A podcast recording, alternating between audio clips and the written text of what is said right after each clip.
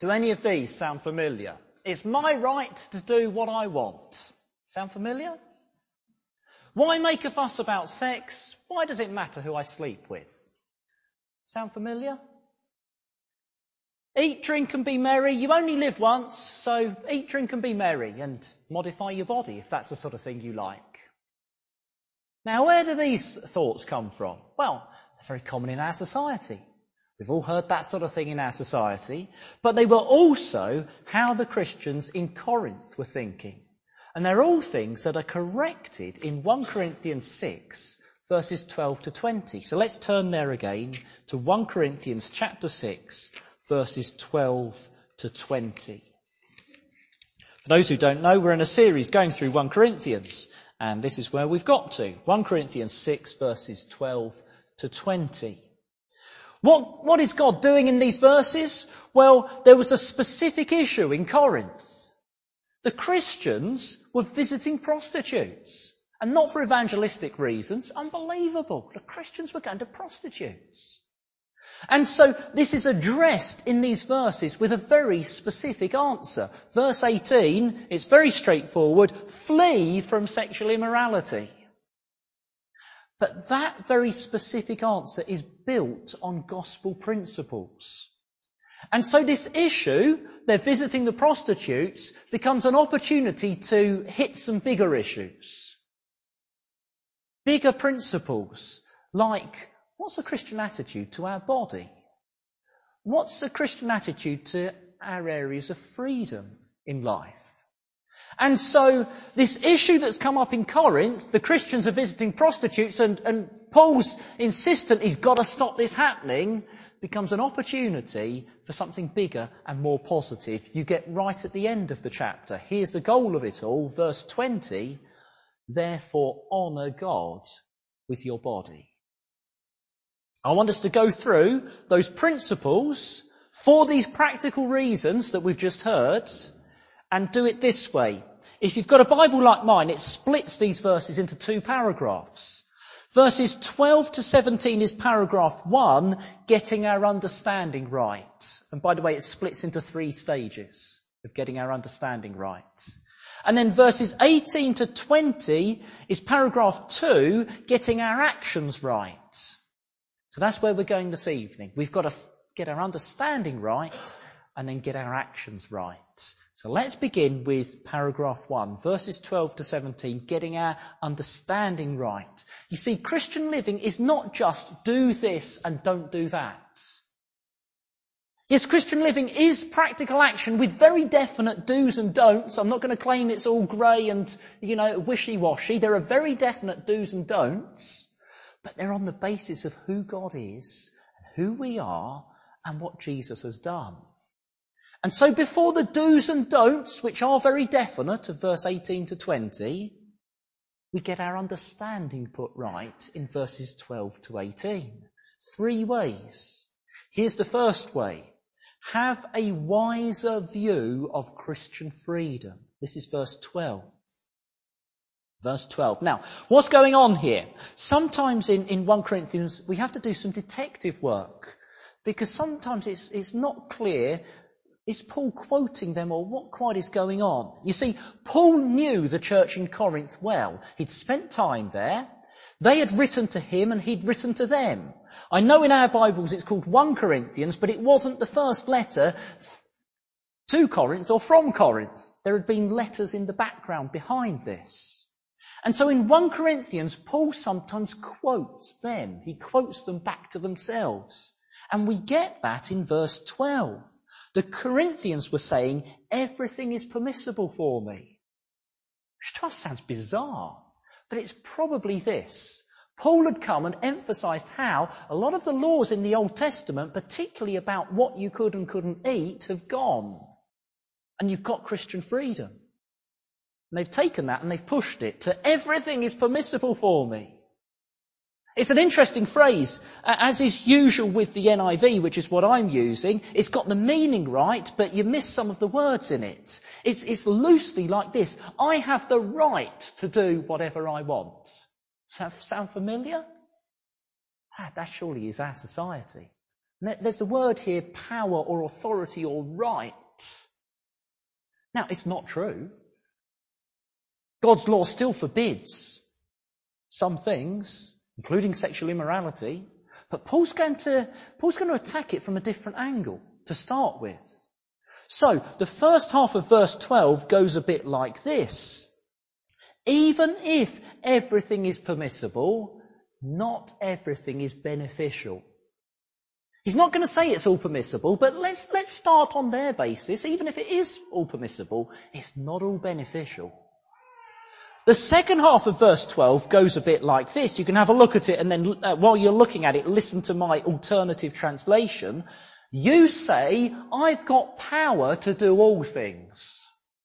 But I say, I won't be brought under the power of anything. There's the word power in there hidden behind our English translations. Did you see that? You say, I've got power to do all things. I say, I won't be brought under the power of anything. In other words, Paul's saying, look, your idea of freedom is self-deceiving because you are getting enslaved. You are letting something become unlawful lord over your body. In their case, it's someone, the prostitute. They think, this is a freedom. I'm free. I've got Christian freedom to do what I want. He's saying, no, no, no. Anyone who is realistic about sin knows sin enslaves. It gets control over you. Even if, even if you've got power to do whatever you want. Hey, watch out that these things don't get power over you. To put it another way, even if something isn't a sin, that doesn't make it wise. Doesn't make it wise. Not all things are sin, but a lot of things that aren't sin are still unwise. Let, I'm, I'm going to pick an example here. Is smoking a sin? I am tempted to have a vote now. I would be very interested to have put your hands up for yes, smoking is a sin, and then put your hands up for no, smoking isn't a sin. But I'm not going to because it might embarrass some people, especially if you give the answer I'm going to disagree with. Yeah? So just think in your minds, what is your answer? Is smoking a sin? Now, if you think yes, it is, what are your reasons? Well, you might say, it's bad for you. It is very bad for you. It is a waste of money. God's given you money. Fancy spending it on giving yourself lung cancer. It's bad for you. You might say it's addictive. It gets control over you. And so for those reasons, smoking is a sin. And my question to you would be, is eating Haribo sweets a sin? You, if you don't know what Haribo sweets are, yeah, they're not. They are bad for you. They're a waste of money, aren't they? And do you find them addictive? I do. Yeah, if I'm sitting in front of an open packet of Haribo sweets, it's very hard to eat half of them. Yeah, they'll all be gone very quickly, I'm sorry to say. So, is eating Haribo sweets a sin? Now you might say, no, no, but then, but they're just nowhere near as bad for you as smoking, they're not as costly as smoking, and they're not as addictive as smoking, and so I say, ah, so it's a matter of wisdom, isn't it? There are some things that are very unwise to do, like smoking. Right? In case anyone's in any question, I'm not, there aren't many children here this evening. Children, I'm not encouraging you to start smoking. Okay? It is very unwise. I'd question whether it's a sin unless you're willing to say eating Haribo sweets is a sin. But it's very unwise. In other words, there is such a thing as Christian freedom. And it's important we defend it. Not all unwise actions are sins. Christian life isn't as simple as anything that's dodgy is a sin. Now, there are some things that are unwise that are not sins. But it also means this. Not all things that we are free to do are wise to do. Not all things that we are free to do are wise to do. And so verse 12 says, don't let anything get control of you. By the way, this makes me think of uh, one of the elders of the church where I grew up. He had grown up in a pub, literally. His parents were publicans. And when he turned up to church for the first time, not knowing anything, he started smoking in church. and until, uh, until a granny told him to stop. He said to me, the time when he realized as a Christian he should stop smoking was when he realized he couldn't. I thought that was very odd. Then I realised, because he explained further, 1 Corinthians 6 verse 12. He realised here's something that had got control of him. Don't let anything get control of you other than Jesus himself. It could be smoking, but it could also be sport. It could be surfing the net. It could be continually checking your phone. Isn't that addictive?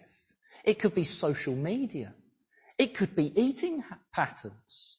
It could be the music you listen to that gets control of your mind and it's always going round and round in your mind. There's all sorts of things that you have Christian freedom over, but they can get control over you and you need to be wise about them. Paul's first argument here to, to stop these, these Christians in their foolish behaviour is be wiser about Christian freedom. Now, going to the prostitute isn't just unwise, and they are not free to do it, in case you're mistaking this. It's utterly against the gospel. So now we're going to get some further principles. Next one, have a higher view of your body. This is verses 13 to 14. Now, these verses are not straightforward. We're going to have to work at what verses 13 to 14 say. If, unlike me, you've got the 2011 NIV, that's got them a bit better than both the 1984 and the ESV. You see, what you do is you, you first get in verse 13 what the Corinthians say. Then Paul gives his parallel opposite. They've got a catchphrase. He makes up his opposite catchphrase. It goes a bit like this. The Corinthians say, food for the stomach and the stomach for food, and God will destroy them both. All of that is the Corinthian catchphrase. Food for the stomach and the stomach for food, and God will destroy them both. Paul says, but, and there's a big but in there missed out by the English translations, but the body is not for sexual immorality. And then he gives his opposite catchphrase, which goes like this. The body for the Lord, and the Lord for the body, and God will raise them both. Have you got that? Have you seen what he's doing? Sorry, it's not quite got in most of our English translations. Do you see what was going on there? The Corinthians had a low view of sex. It's just like eating food. It's just a bodily appetite. Now, Paul will correct that later. But first, he does something else. For now, he's more concerned with their low view of their bodies. They say food for the stomach and the stomach for food and God will destroy them both. They don't really matter. What you do with your body doesn't really matter. It's all going to rot in the grave. And it's all just bodily appetites that will soon go. He says no. The body for the Lord and the Lord for the body and God will raise them both. Well, he has raised Jesus and he will raise us. You see, their society had a low view of the body. They were Greeks, ancient Greeks, in case you didn't know where Corinth was. And they had this low view of physical work, that's just for slaves. And they thought all that mattered was the minds, they were the big intellectuals. And that had got into the church. And they put a Christian spin on it. God will destroy our bodies. Our souls are saved, our bodies don't really matter that much. So I can go to the prostitute with my body while worshipping God with my mind. Which to us madness, and it was madness. But you see, what they've done is what is a continual danger in the church. Taken in attitudes of the world and then just put a bit of a Christian coat of paint over the top. And in our case, I don't think in our society it's about going to the prostitute. But still we have this continual danger. We take in the attitudes of the church, we put a Christian coat of paint over the top and don't notice we're just like them in our way of thinking. That's what was going on. So Paul wants to correct it with this, a high view of the body. The Bible gives a high view of the body. It's amazing. Verse 13, the body is for the Lord. Your body belongs to the Lord Jesus and it's to be used for Him. And then even more amazing, verse 13, the Lord is for your body. Isn't that amazing? He is for your body. It matters to him. Your body. Yes, physically, you. Four foot or five foot or six foot or whatever of you matters to him. Because the eternal Word, the Lord of glory, who made the world and all the power in the stars came from him, he took on a human body, real flesh and blood, that could really get illness. And he suffered in his body. And he had to suffer in his body. Our salvation wouldn't work without him suffering in his body. And he was raised bodily in order to raise your body to eternal life. So your body is not a mere shell for the real you. Know, when a Christian dies, sometimes people say, oh, there we are, looking at the body, it's just a shell, it doesn't matter. Anyone who's been bereaved knows that that is nonsense. Your, your loved one's body does matter to you, and that is biblical. Because the body isn't a mere shell for the real you. It is not disposable. The Lord is for the body, and your body is for the Lord. And it matters to Him. And so we must be better than our society in our attitude to our bodies. What does that mean? Now, I, expect if you put your mind to it, you can think of loads of examples. I'll give you a few. Your body is not to be used as a self-promotion tool. I say, how's my body used as a self-promotion tool? Well, our society's full of it, isn't it? Yeah, promoting, displaying your looks, your fitness, your strength displaying you to attract people to you, to impress people with you. You might say, oh, fat chance of that with me. But it happens, doesn't it, in our society? Maybe particularly in sporty Loughborough. Doesn't mean sport is wrong. No. But it means the use of our body to promote me, to promote self is wrong. No, your body, your voice, your abilities, your energies, your practicalities are to be used to promote Jesus and attract people to Him. Here's another thing it means. Your body is not something to hate. We're in a really mixed up society where the body is used as a promotion tool, but it's also by many people hated. And something that they harm and they repress. And I know there are all sorts of deep issues there that are not going to be undone by me speaking this one sentence. The body is not something to hate. It's, it's something the Lord Jesus values and he cares about. And it also means you were not born in the wrong body. What a strange idea our society has that you could be born in the wrong body. That is not possible. The Lord is for your body. It isn't just a disposable shell for some real you inside. And then there's all sorts of other implications. Let, I will illustrate one. Here's an illustration. You buy yourself a nice shiny red Ferrari. Okay, maybe that's not very likely for most of us, but you buy yourself a nice shiny red Ferrari. Impressive car. And you take it home, and what do you do when you get home? You scratch into the bonnet a picture Let's say it's a, bla- a bluey grey Celtic pattern that you scratch into the bonnet of the Ferrari. Are you going, some of you were probably seeing where I'm going with this. Are you going to do that?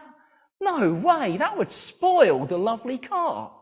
And to do that would be saying either the designers of Ferrari didn't know what they're doing and I know better and I can improve this car, or it would be saying this car doesn't matter, it's disposable, it will soon be wrecked.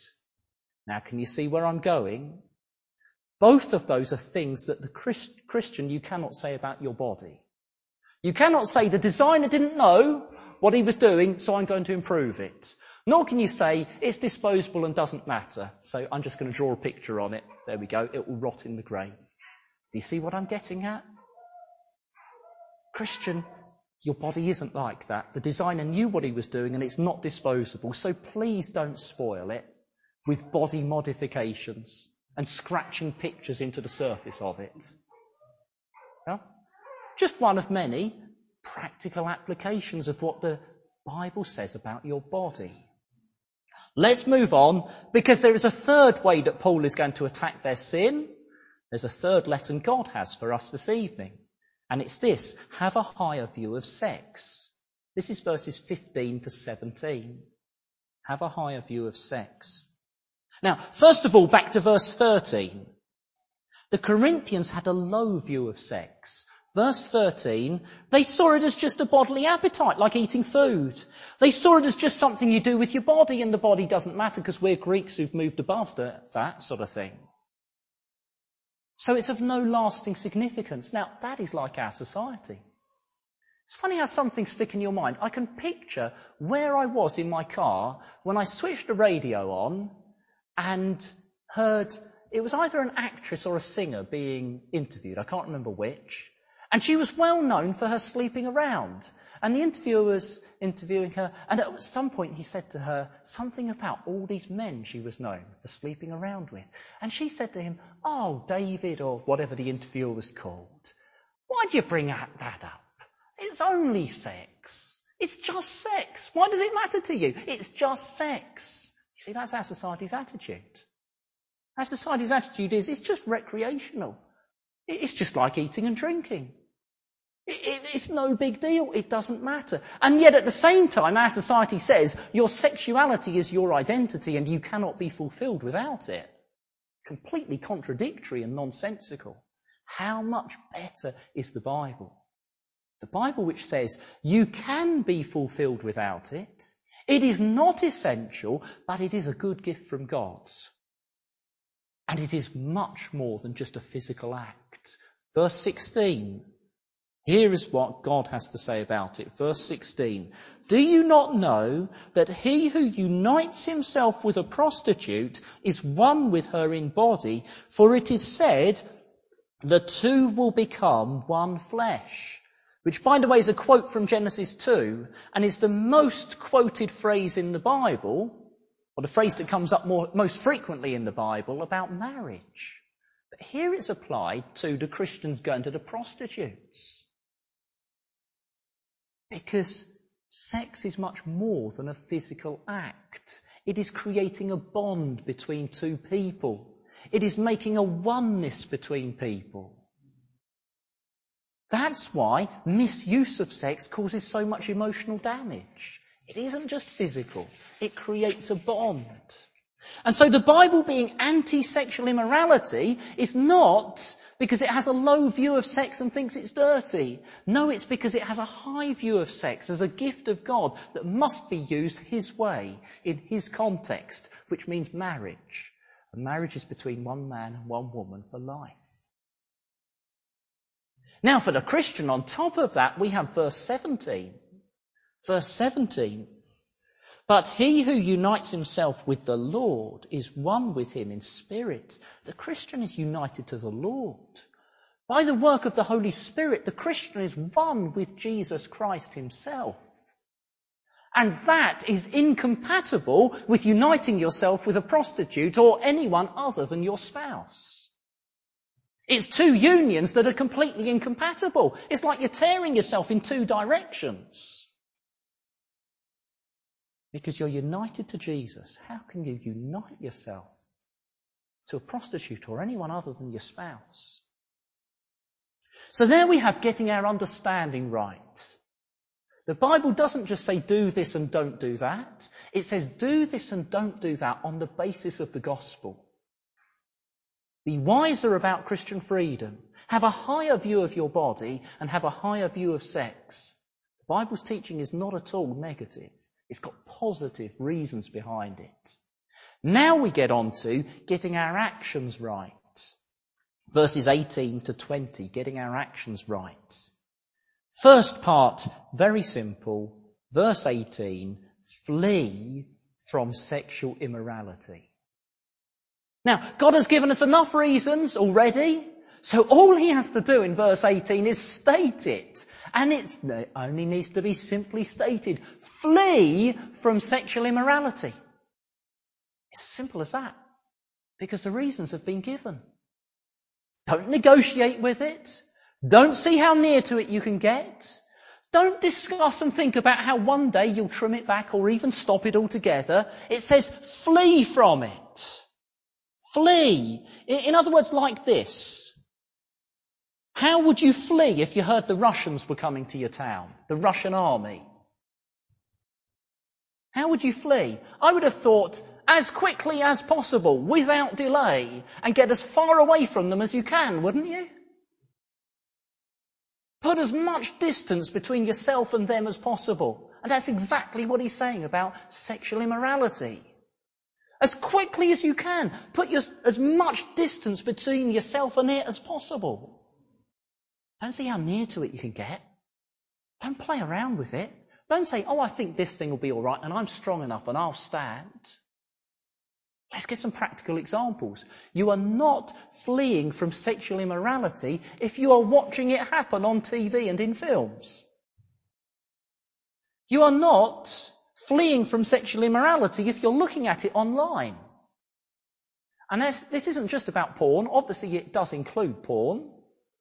But it's also those it's that clickbait that's designed to get your attention down this, on Facebook and down the side of Hotmail or wherever it might be. There's plenty of clickbait that isn't porn, but it's designed to provoke, provoke sexual immorality. You're not fleeing sexual immorality if you were as boyfriend and girlfriend going on holiday, just the two of you together. You are not fleeing sexual, immorality if with someone of the opposite sex who you are not married to, the two of you are spending time alone together, late into the evening and the night with no one else present.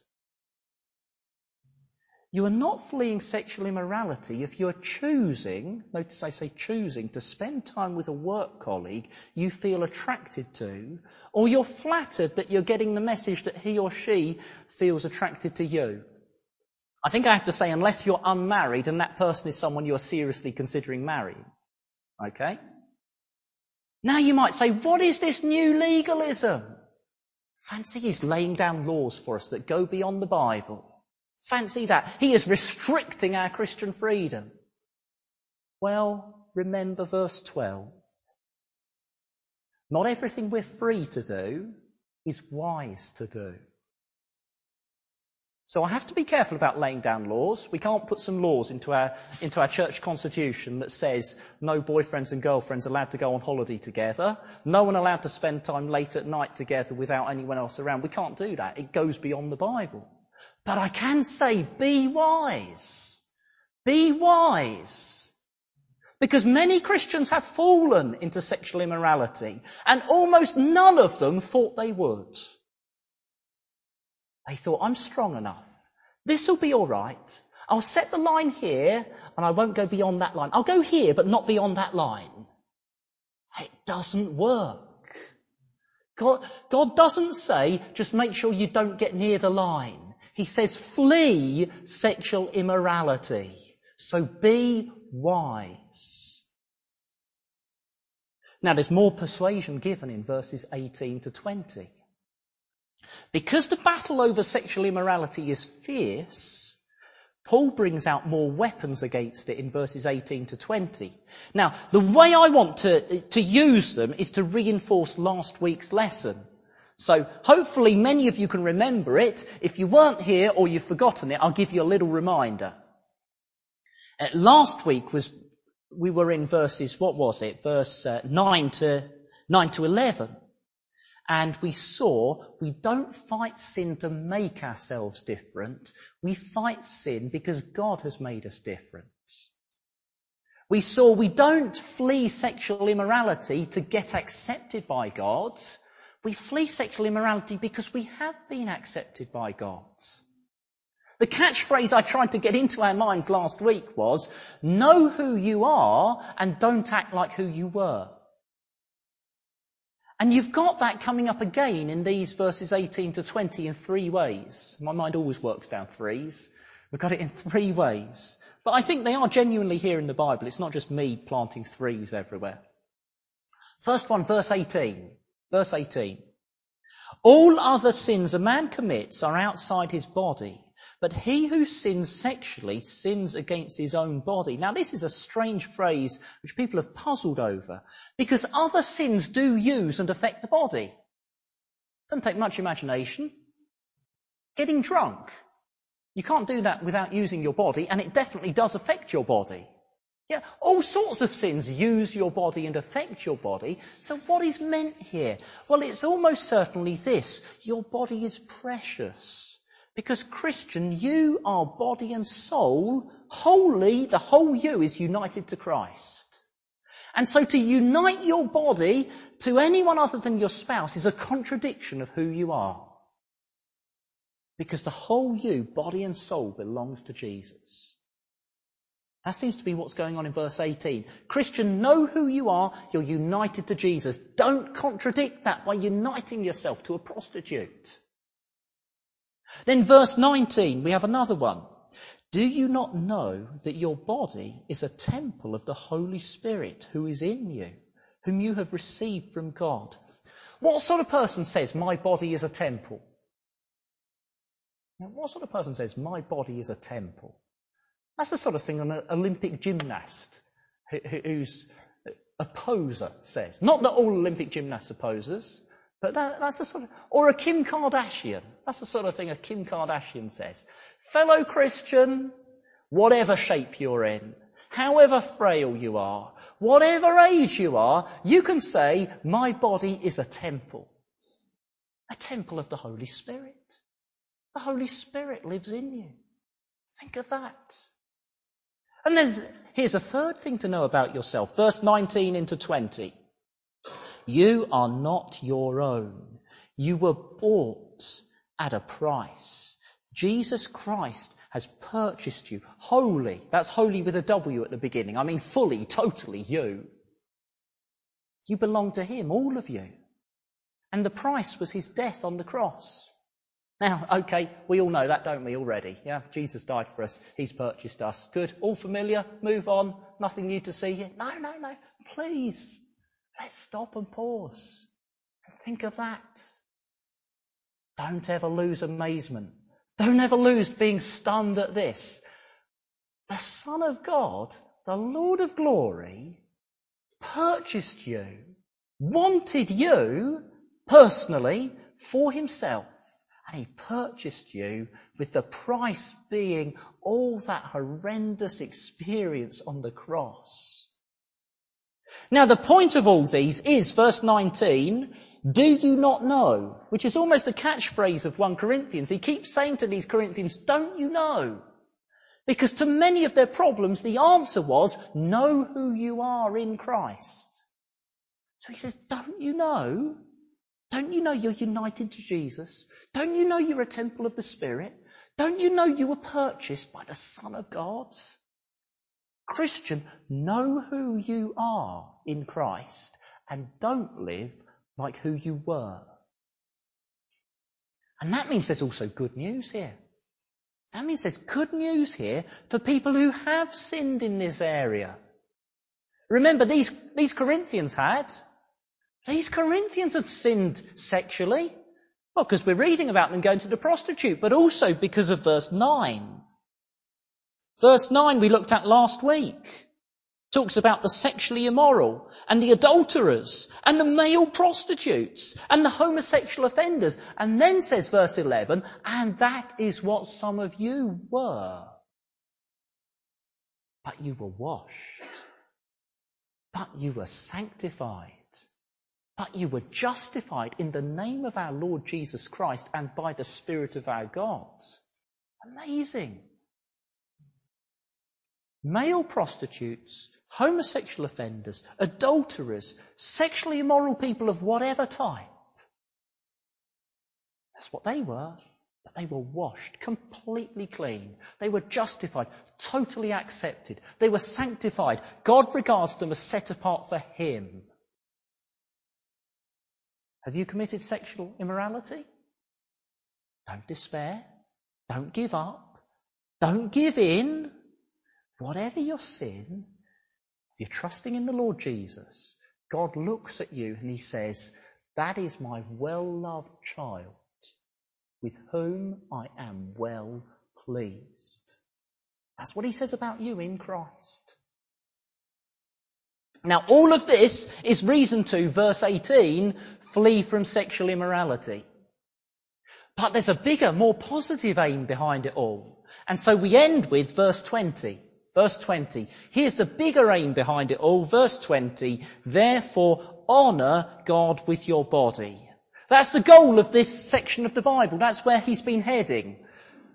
Okay, it's a big problem has caused it, a specific problem, going to the prostitutes. But Paul and God through Paul has got something better out of it. Honour God with your body. you can honour God with your, with your body. The words are not mistake, uh, not a generalisation. They are very specific. They are there for a purpose. With your body, honour God. A minister and a wife had a little phrase to help each other when they were not feeling like serving God and they were discouraged or tired. So, for example, let's say it got to the end of the day, they'd been working hard, they were tired, and the phone went and there was someone wanted to see them. And oh, they just didn't feel like it. And the wife would say to the husband, Yanyo. And then off he would go. Or, or there was some other way that they thought they should serve God and it just didn't appeal to them. And the husband would say to the wife, Yanyo. Now that's odd, isn't it? What does Yanyo mean? Have a look in verse 19. This was their little phrase to each other. Have a look at the end of verse 19. Why would they say to each other, Yanyo? I can see that some have got it. You are not your own, is what they would be saying. You're not your own. So go on, let's go. Let's go and honour God with our bodies. Let's go and put our bodies out to serve Him. You see, it's not just about avoiding sexual immorality, it's positive as well. We belong to the Lord, including our bodies. So let's honour Him with our bodies. You belong to Jesus, all of you. So let's use all of us to honour Him in our lives. So will you positively use your body to honour God? Think of this. The Son of God got himself a body. What did he do with that body? Well, he used it to work reliably for decades as a carpenter, honouring God by reliable work with his hands. He used it to go to needy people. He needed a body. He took himself, walked with his legs to go to needy people and to see them. He used it to touch the untouchable. He used it to wash other people's feet.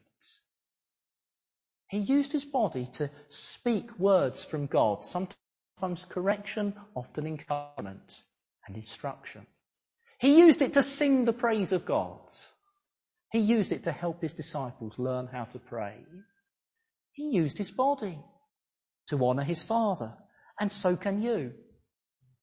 Will you be like the Lord Jesus and use your body to honour God? Your body isn't a negative thing that's just to be restrained because it has tendencies to sin. Yes, it does need to be restrained, but it isn't a negative thing just to be restrained. No. Your body is an amazing thing that reflects God. The seeing, speaking, acting, decision making God is reflected by you bodily. And so it's to be put to use. You are not your own. You were bought at an amazing price. So honour God with your body. Let's pray for that.